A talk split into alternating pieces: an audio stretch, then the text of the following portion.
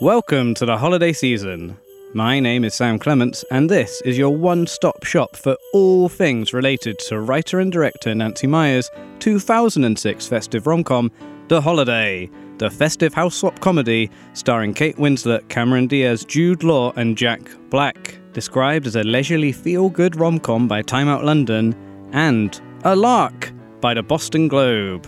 In episode 2, I wanted to focus on the story of the film, how it came to be, take a closer look at the screenplay itself to understand its construction, and look at how Nancy Meyers writes. It goes without saying, but there will be spoilers for The Holiday in this podcast. Please do pause the show if you've not seen the movie before, go and watch The Holiday. You will have a really wonderful 135 minutes, and we'll be waiting for you when you come back.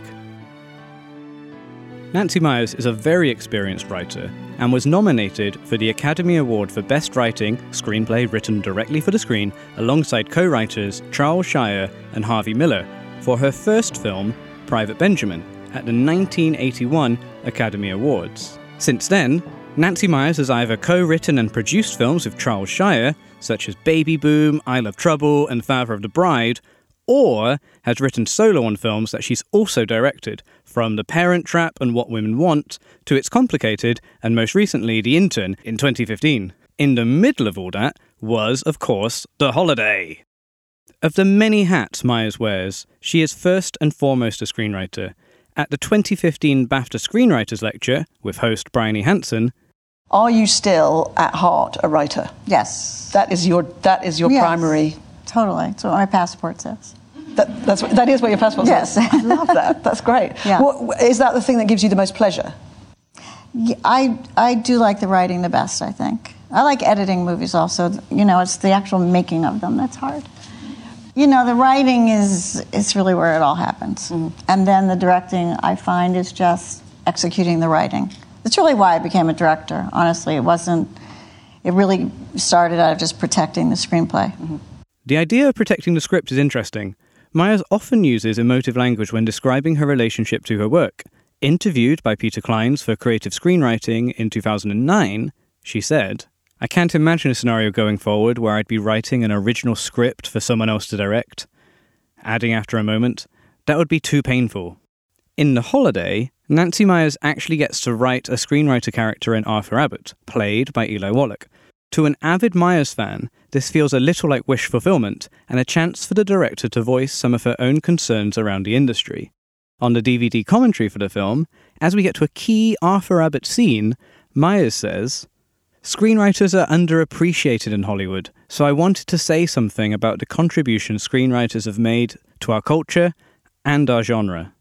Whilst looking into the origins of The Holiday, I spoke to Jennifer Eatz, associate producer on the film, and the person who ran Nancy Meyers' company, Waverly Films, at Sony when the film was made. Jennifer remembers how Nancy Meyers would write back then. She tends to write in an office from her home. So it wasn't like she came into the office every day and wrote. She would come in from time to time while she was writing, and she came in and said, "I have this idea," and sort of pitched it very loosely about two women trading homes. That's sort of, in my recollection, it's been a few years, but in my recollection, the idea began with, "Isn't it crazy that people trade homes sometimes?" And what an interesting jumping off point for a film. On a DVD commentary, Nancy Meyers, talking about the genesis of the idea, says, "It was actually something that happened to me. I went online, I was looking for a house in France to rent. By accident, I went onto homeexchange.com, but I didn't realise I was there because I was Googling lots of different places, and I was looking at these places. Then I realised I had to swap my house to get one of them. And I was really intrigued by the idea. I've never heard of a home exchange, so I worked that into the script that I was already working on." Nancy outlines her movies in quite extraordinary detail before she writes. And so I knew she was outlining the film, and that's sort of where, you know, that's when I first heard about it, was when she started to outline it. So you were at the center of what was soon to become a major movie. Yeah. And to watch someone with that level of talent do it and that level of detail. She is, to this day, even, I would say, of all the filmmakers I've worked with, her attention to detail is extraordinary. And so watching someone with that sort of level of commitment to their work, to watch them create something from hey, I have an idea through obviously the release of a film is really, it's pretty special. What did you notice being in close professional proximity to Meyers during the early writing phase? She does a lot of research. They're not just sort of rom-coms. She really gets into her characters and under their skin in a way that, and because she's a writer-director, because she writes her movies as well, I think there's even more of a map, if that makes sense, or a detailed blueprint. How did you feel when you got the job working with Nancy Meyers? Are you kidding me? I was thrilled. I hate to say I grew up on her movies because it's not like I was a baby when I began, watching them. I'm not that much younger than her, but I really am a diehard fan of her work and was at the time. And the opportunity to work for someone who is so extraordinarily talented, it was exciting. So I was thrilled. Off the back of the blueprint, Nancy Meyers wrote her screenplay for The Holiday. With regards to Meyers' approach to screenwriting, again at the 2015 BAFTA Screenwriters Lecture with Briony Hanson, she said, I wouldn't hand anything in until it works. And typically, how long does that take? Do you is it a long time? Is there a difference in the, some films just come to you and the scripts are out? No, they all take a long time. What's a long time? A year. Yeah, okay. And with how many drafts? 10 to 15, more like 15 than 10.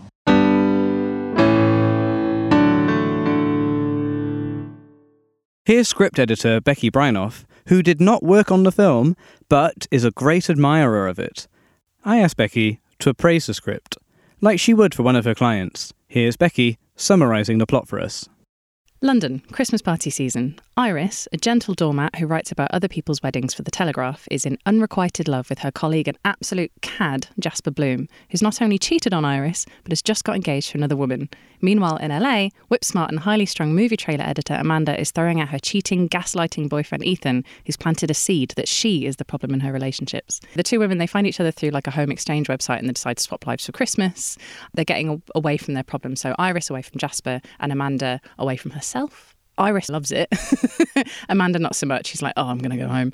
And then she meets Iris's absolutely gorgeous, quite drunk brother and decides to keep him for the night. And they end up having a lovely time. She stays.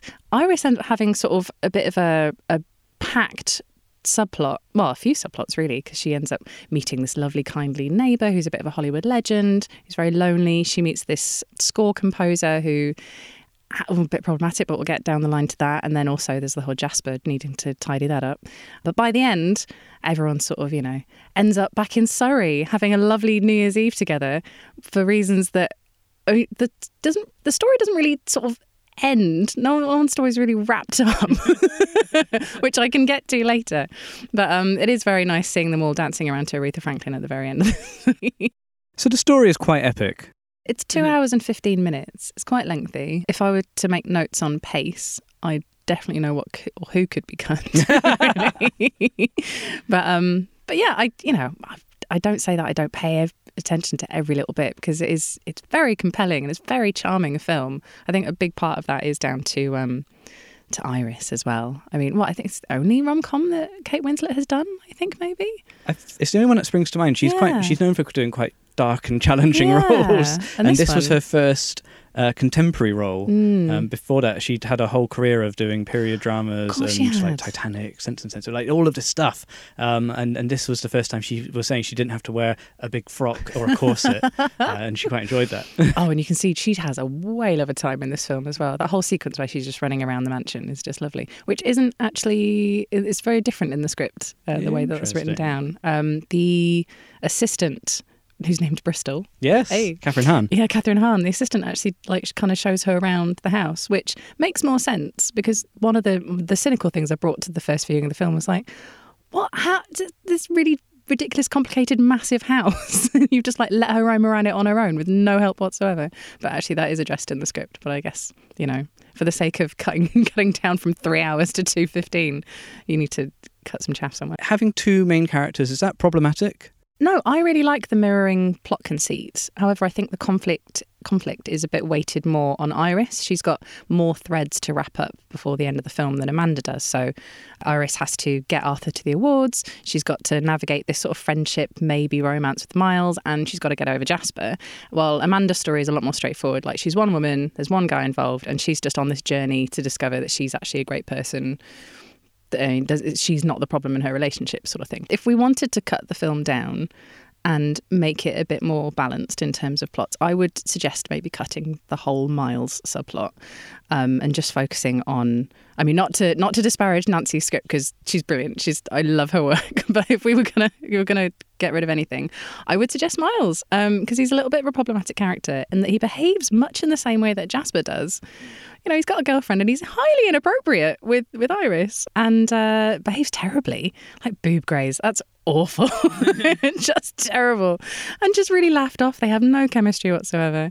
And I think what's really sad is that we don't spend much time kind of focusing on platonic love. I think the relationship between Iris and Arthur is so lovely and pure, and I would have loved to have seen that have a lot more time spent on it and substituted for, the Miles relationship, because through her friendship with Arthur, she realises that she is a girl with gumption and she's amazing all by herself, and she is the leading lady in her own life, and she doesn't really need Miles to validate that. And and you see more and more in films nowadays that platonic love is celebrated a lot more with films like Something Great or Blockers, even things like that. It's great, but maybe if this film had been made now, we would have forgotten Miles completely and just focused on the lovely relationship between Iris and Arthur. But yeah, I think if we were going to weight the two characters more evenly, I would have done that. It's safe to say Becky wasn't won over by Jack Black's character, Miles. I think if you were going to get rid of anything, yeah, it would be him. It was just, why is he there? As he's actually behaving just like Jasper does. He doesn't really add anything to this relationship for Iris. He's just sort of there to, it's like she's learnt a lot from Arthur, and then I guess Miles is like her prize, but he's not a great prize. I don't think Jack Black would mind. When asked about his favourite Christmas movie on the red carpet for Jumanji: The Next Level, he forgot he was even in The Holiday. Maybe he's not a fan of Miles either. Do I have a Christmas movie? Oh, The Holiday! Obviously The Holiday. Nancy Meyers, genius. Let's do this. Amanda's ending is perfect. Like, she realises that she has never been the problem in her relationship. She's just never met a Graham who just loved her for exactly the way she was. And, she's great as she is. And Iris, kind of similar, really. But what she really needed to do was tell Jasper off. And she does do that. And, she's given all of that oomph and gumption because of this wonderful, kindly old neighbour in her life. So, yeah, Miles adds nothing. I'm a little surprised by the Miles backlash. When I'm watching the film, I really enjoy Kate Winslet's scenes with Jack Black. He's got a lot of charisma and screen presence. And maybe I was coasting by on Jack Black's charm to not. You have to actually see the words written on the page to see how similar they are. That's the kind of the joy of reading a film alongside watching it at the same time, which I recommend everyone does. Just all your favourite films have scripts easily available online. See the differences. See what why something is suddenly really, really great to watch when you're reading it, you're like, eh. Which with someone like Nancy, she's been doing this long enough where. Even I think, even if a consultant had said maybe you can get rid of this, she'd be like, don't worry, it's going to be fine on the screen. And me. It is. Everyone loves it. Is there anything in the film you appreciate more now for doing this work, watching it alongside the screenplay? There's something about reading a script alongside watching a film where you're just like, oh, God, they absolutely nailed that character. Like, she wrote these people absolutely perfectly on the script, and that gave the actor everything they absolutely needed. But there's actually a bit of cut dialogue that I think really brings to light Maya's sort of relationship politics. This is a really personal film to her, and there's an element of her personal experiences in all of her films. And there's one bit that's been cut from what Amanda says quite early on when she's telling off Ethan, and she says, and I'm kind of sad this is cut, but I can see maybe why. So she says, it's a coward's way of breaking up, and at its core, what it is unkind, because it makes everyone involved, including me, feel cheap and crazy. It's a bad way to end things, because this is how I'll always think of you. Not as that guy I spent 3 years with and went to Hawaii and took cooking lessons with. You will always and forever be that asshole that lied and cheated, and nothing you ever say or do from this moment on will ever change my mind about you. In the world of love, not that I'm such a genius at it, but in the world of love, cheating is simply not acceptable. And I don't know, who cheated on Nancy or who cheated on someone she cares about very much, or maybe she cheated on someone, has really reflected hard on it. But I love that. And I think another piece of dialogue that, again, it's fantastic when you watch it on the screen, but there's something about just reading the words off a page is Kate Winslet delivering, I think, the best words about breakups ever committed to paper, which is about, you know, it doesn't matter how many haircuts you get or glasses of Chardonnay you drink, or, you know, after a while all those fuzzy feelings will go away and you eventually sort of put yourself back together again. And it's absolutely wonderful. Was there anything else that stood out in terms of the script writing? Oh yeah, so character descriptions. I think this is what, when I read a script, especially by new writers as well, something I always really encourage them is like, right, okay, you've nailed your first draft.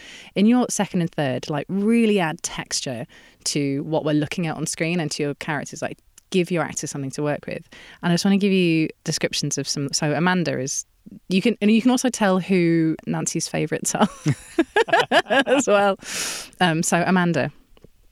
The thrower of the sneaker is Amanda Woods, wearing white pyjamas, a bed head of fabulous hair, a necklace with some sort of diamond pendant and a red Kabbalah string bracelet. Amanda wouldn't know how to play the victim if she was one. Men don't just fall for this woman, they fall under her spell. Fiercely intelligent, blazing eyes, a big city girl with a small town in her past. At the moment, she's about to explode. I mean, what a great description. That's Nancy. That's Nancy. Nancy has a small town past. Nancy is Amanda. She definitely has silk pyjamas. She lives in the area Cameron Diaz lives in this film. That's her neighbourhood. Oh, brilliant. I don't know about the Kabbalah. I don't think the Kabbalah made it into the film either. I don't think she's wearing that bracelet. On the director's commentary, Nancy Meyers says that Amanda was also hugely inspired by a Carole Lombard role in Nothing Sacred. Well, I'd love to know all of the four, but really keen to hear how she describes Iris. So Iris gets a very brief description, but then, of course, we learn a lot about her from the dialogue. She's the first voice that we hear. But she's described very briefly. We are looking at Iris, smartest girl in the room, although she doesn't know it, sweet to her core, the unrealised hero of her own life. It's very sweet. That feels like a line Iris would write. Yes, exactly. Beautiful. I quite like the description of Graham, actually. We find the rakishly handsome Graham, all twinkly eyes and ruffled hair. He's some exotic and pleasing concoction of helplessness and cockiness. Just at the sight of him, Amanda is for the first time in her life speechless, which means this man has already changed her. You're like, I love it. There's so much story in that. Hello, Graham. I think another just highlight visual grammar. What I mean, and this is just a little tip for screenwriters, visual grammar is two things. So one, everything that isn't dialogue that lets you know what you're looking at on the screen, that helps you translate from script to screen in your mind's eye. And two, it's the visual language of the film to let you know what kind of story you're in. So, for example, there's a big difference between the men get into the car versus the lads pile into the motor. So you know exactly what kind of film you're watching. What you want to do is, like, scare or woo or intrigue your readers as well as your viewers. So things like this. A picture postcard stone cottage sits nestled in a winter garden. This is one of the smallest houses you've ever seen. Iris walks the narrow footbridge up to her front gate. She opens the gate and a bell rings. A dog can be heard barking inside the house. You're like, oh, I want to be there.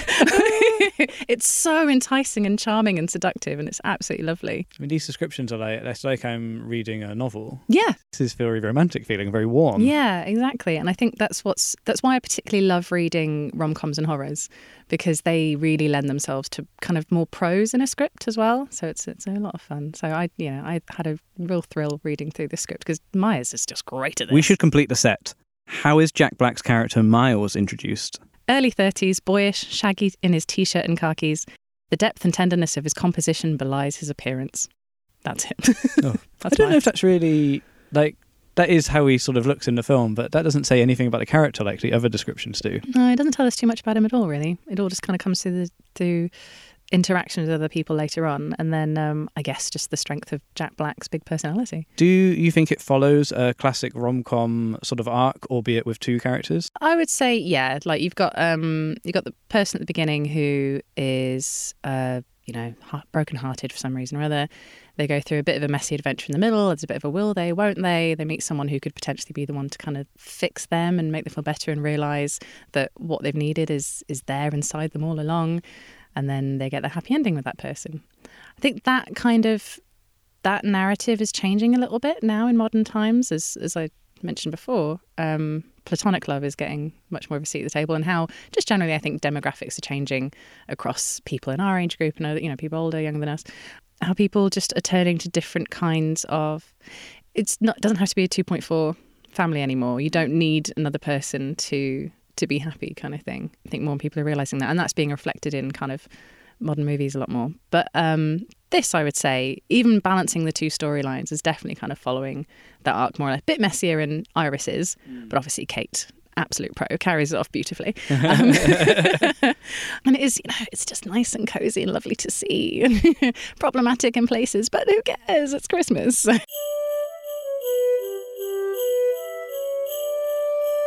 There's another key character that we briefly mentioned earlier, aging Hollywood screenwriter Arthur Abbott, played by the legendary Eli Wallach, who bonds with Iris throughout the movie.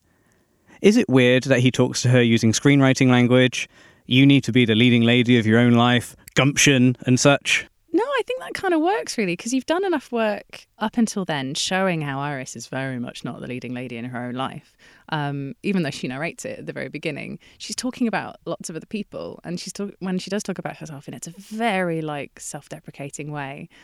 And I think by the time you get to Arthur and you establish who he is and his expertise in this area as well, and just what's clearly going to be a very nice relationship between the two of them, I think that, yeah, that's warranted. There's another thing too. Iris's attempted suicide, which is treated very lightly. It's incredibly dark. Yeah. Not in the script. Wow. No. So if I just take an extract here. It's 8 hours later in England and Iris is making a cup of tea before bed. She looks wiped out. It's been a hard night. A light snow falls outside the windows. She hears her computer ping. She sits at the kitchen table and looks at her laptop. It's a Home Exchange instant message. It reads, "I'm interested in renting your house. Is it still available?" No suicide attempt whatsoever. So I don't know what discussion took place when Nancy was like, you know what this scene needs? Okay, could you just try and kill yourself, mate? Yeah, cheers. Yeah, do you want me to be really charming while I do it? Yes, absolutely. Well, that scene, because it's quite a way to open a film. It's still in the first half an hour of the movie and we're still getting to know the characters. And I'm always surprised by that scene. Like, the fact it's there in this film, which everybody talks about as being fluffy and feel good. It starts with attempted suicide. Yeah, interestingly. So that leads me to a really bonkers fan theory that is online. There's one that suggests that Amanda and Iris are dead and are living in a limbo state throughout the film, because there's a moment when Amanda has a panic attack and Iris attempts suicide, which, again, treated very lightly. And fans theorise that they both die in this moment. But for me, this theory doesn't hold water for two reasons. So, one, she doesn't attempt it in the script. And so I don't think that was ever Maya's intention, which, like, why would this ever be her intention? And two, women in Maya's films don't have real problems or high stakes. So, you know, death is one of those. So I just don't think it would be a thing. But it is just a marvellous, bizarre thing. I love the internet. Nancy Meyers, on the DVD commentary, says that scene came into the film because the day before shooting, she was at an art house movie theatre with her daughter, Hadley Meyer Shyer, and they watched Billy Wilder's Sabrina, which features a similar scene where Audrey Hepburn turns on the engines of 8 cars in a closed garage and considers killing herself over William Holden's character. Nancy says Kate Winslet's Iris was in a similar position, and the film needed a scene to motivate the character to make the decision to switch houses with a total stranger overnight. There's a big story moment around halfway through where we learn that the women's names appearing on Jude Law's phone when he's with Cameron Diaz are actually his young daughters, not potential love rivals. Does that work? I really like that reveal. I think it works quite well. So yeah, he gets a phone call from a Sophie and he was like, oh, okay, sorry. And then from an Olivia. And I think Amanda's just sort of resigned herself to thinking. And it's also a bit helpful for her as well, thinking, okay, cool, this really uncomplicates things for her a little bit, because she's not looking for anything complicated. She's like, cool, this is going to be like a 2-week fling. I'm going to go home, no problem. And then, oh no, turns out he is actually the perfect guy and he's like a really good dad. And he's not like, he didn't get divorced, she just died, which actually makes him even more hot for some reason. And what's weird, what doesn't quite fit though, is that Graham talks to, I think, Olivia in the second phone call, like she's a middle-aged man on the phone. He's just like, cool, all right, see you later. It doesn't say like, bye, love you, darling, or anything like that. So that's just, it does really sound like he's being a bit shady, but it's to his daughter. But it is completely believable, I think, that he would want to. I mean, we see at the very beginning of the film in the montage, like he's a little bit, you know, he's enjoying his. There's a lady in the pub. There's a nice lucky girl in the pub that he makes eyes with, and you know, he definitely enjoys being single. But yeah, and that's totally understandable that he wouldn't want to bring his young daughters into into all of that mess and stuff. But obviously Amanda is a very special case. And what makes me laugh, though, is when she does meet them and she's in the tent with them and they're like, oh, we don't get a lot of adult girls come and visit us. And I was like, what about Aunt Iris? Yeah. God, how rude. Poor Aunt Iris. In terms of particular lines, I was really intrigued to hear what Becky made of some of the film's more famous pieces of dialogue. I'm looking for corny in my life. I love that. It's so nice. It really syncs up the whole kind of old Hollywood kind of romance that Nancy Meyers is generally having with this film. And I think sometimes we all kind of want that a little bit sometimes. It's again, you know, Iris doesn't really have real problems in the script. I mean, she does attempt suicide in the film, so that suggests there's something more going on there. But yeah, it's just having a bit of corny in your life is kind of a nice thing to aspire to, especially when she's been treated like such crap by Jasper as well. I think people like Arthur in your life do inspire that. And yeah, it's hard not to when I guess you've been given a diet of old Hollywood movies full of gals with gumption and things like that. Then yeah, I love that line. I think it's a really great way to express that character progressing, because before then Arthur's talking to her in old Hollywood terms. You know, you need to have more gumption. You need to be the leading lady in your own life. Here's some homework. You know, watch Casablanca. Watch these films that I've worked on, and then she can actually use that to convince him to do the thing. He doesn't want to go out and do the award show. He doesn't want to, you know, be seen on stage. He can barely walk. He's got lots of problems. He's very self conscious, and she manages to convince him by using some of his own sort of old Hollywood screenwriting talk back at him, and it works. It's then great. You see this cute training montage. They're very good for each other, which totally fits and would work. But Miles and Iris are not good for each other. She's good for him, but he's not good for her. But Arthur is good for her. Absolutely, yeah. No, that's the true romance there. Yeah. But Miles does have one of the best lines in the film. Iris, if you were a melody, I used only the good notes. Yeah, that's a good line. Isn't it? I would swoon at that line and probably spend a good few months pining after a Miles for that before coming to my senses.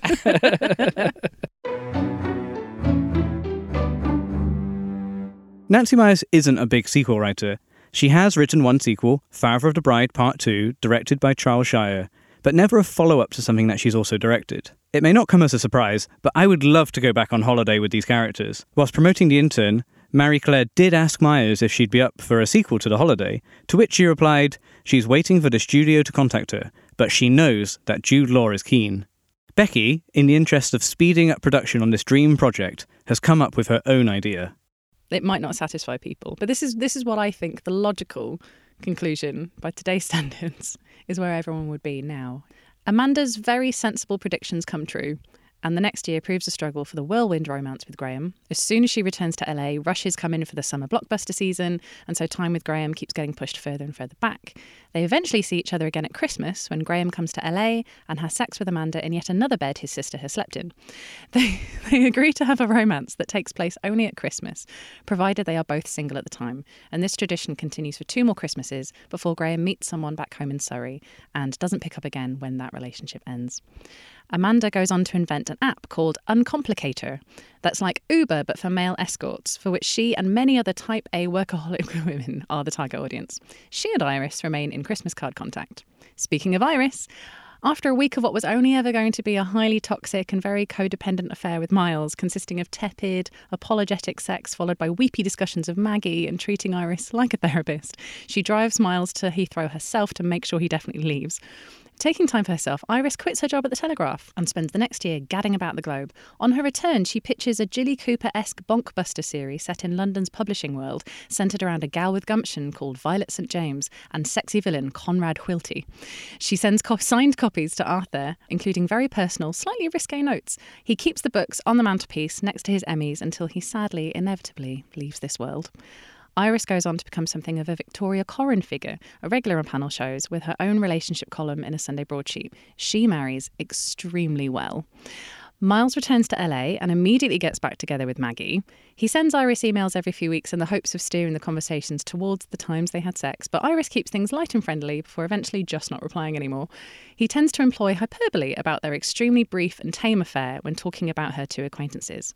Miles's habit of kissing cheeks one too many times, lingering on them, and accidental boob grazes with women he's only known for a few days leads to some Aziz Ansari level Me Too controversy in 2017. His career does not suffer. Jasper's novel fails to hit critical or commercial success, following attempts to schmooze his way into the Simpkins family via Iris to woo their publishing legend mum. His marriage to Sarah results in two children, Figgy and Ludlow, who take after their mother and that they grow to hate him. The marriage ends as quietly as Tatler will allow when rumours of his philandering turn out to be unsurprisingly true. Sarah goes on to be Britain's answer to Gwyneth Paltrow, while Jasper's star fades into a dull hum. His current literature output can be found in the comments of 18-year-old socialites' Instagram accounts. As Sophie and Olivia grow older, Graham joins the world of social media to keep tabs on them and, much to his surprise, quickly becomes a dadfluencer. His enduring popularity is down to his good looks, relatability, emotional intelligence, excellent dad tips and, of course, occasional posts from Mr. Napkinhead. Graham writes a series of YA novels based on the imaginary adventures of Sophie and Olivia have in their dreamy tent, which is optioned for an animated series. During a stint on Strictly Come Dancing, where he actually does very well, Graham and his professional dance partner fall in love and remain happily married. He thinks of Amanda often as the one that got away, knowing that, were circumstances different, they would still be together. Each year when Christmas season begins, he pops to Iris's more frequently, and when she isn't looking, he glances through the cards that she has hung, seeing if Amanda has asked how he's doing. As I was working on this episode, I was trying to find a quote from one of Nancy Meyers' collaborators about what it's like to read a Meyers-penned screenplay. Thankfully, Empire magazine spoke to Cameron Diaz about The Holiday in their January 2007 issue. Diaz's quote couldn't be more perfect. The great thing about her films is you get an old school movie where you're witnessing this wonderful romance and everything's bigger than life and shiny and perfect. She has a great formula. Every word is perfectly placed and that kind of gets you into this world. Then you get on that Nancy train and you ride it all the way to the station. So thank you for riding this Nancy train all the way to the station with me today. In the next episode, we'll expand on Becky's comment about reality in fictional films like The Holiday. And then we'll be moving on to the production of The Holiday, with a big focus on casting, location work, and costume design. If you enjoyed the show, please rate and subscribe on Apple Podcasts or your podcatcher of choice. And please tell your friends. Word of mouth is such a great way to spread the holiday love. The Holiday Season is written and produced by me, Sam Clements, and Louise Owen. The show is edited by Louise Owen, with sound mixing support from Andy Snook at the Silk Factory and the brilliant audio team at Number 8 London. You heard contributions from Jennifer Eatz, associate producer on The Holiday, and Becky Brynolf, freelance script editor. You can watch the full 2015 BAFTA Screen Talk with Nancy Meyers and Briony Hanson on the BAFTA Guru YouTube channel. Our music is by Martin Ostwick, and our artwork is by Ollie Gibbs. You can find links to their work and more at 90minfilmfest.com/the holiday season. That's 90minfilmfest.com. You can follow me on Twitter at Sam_Clements. Thank you for listening. See you next time.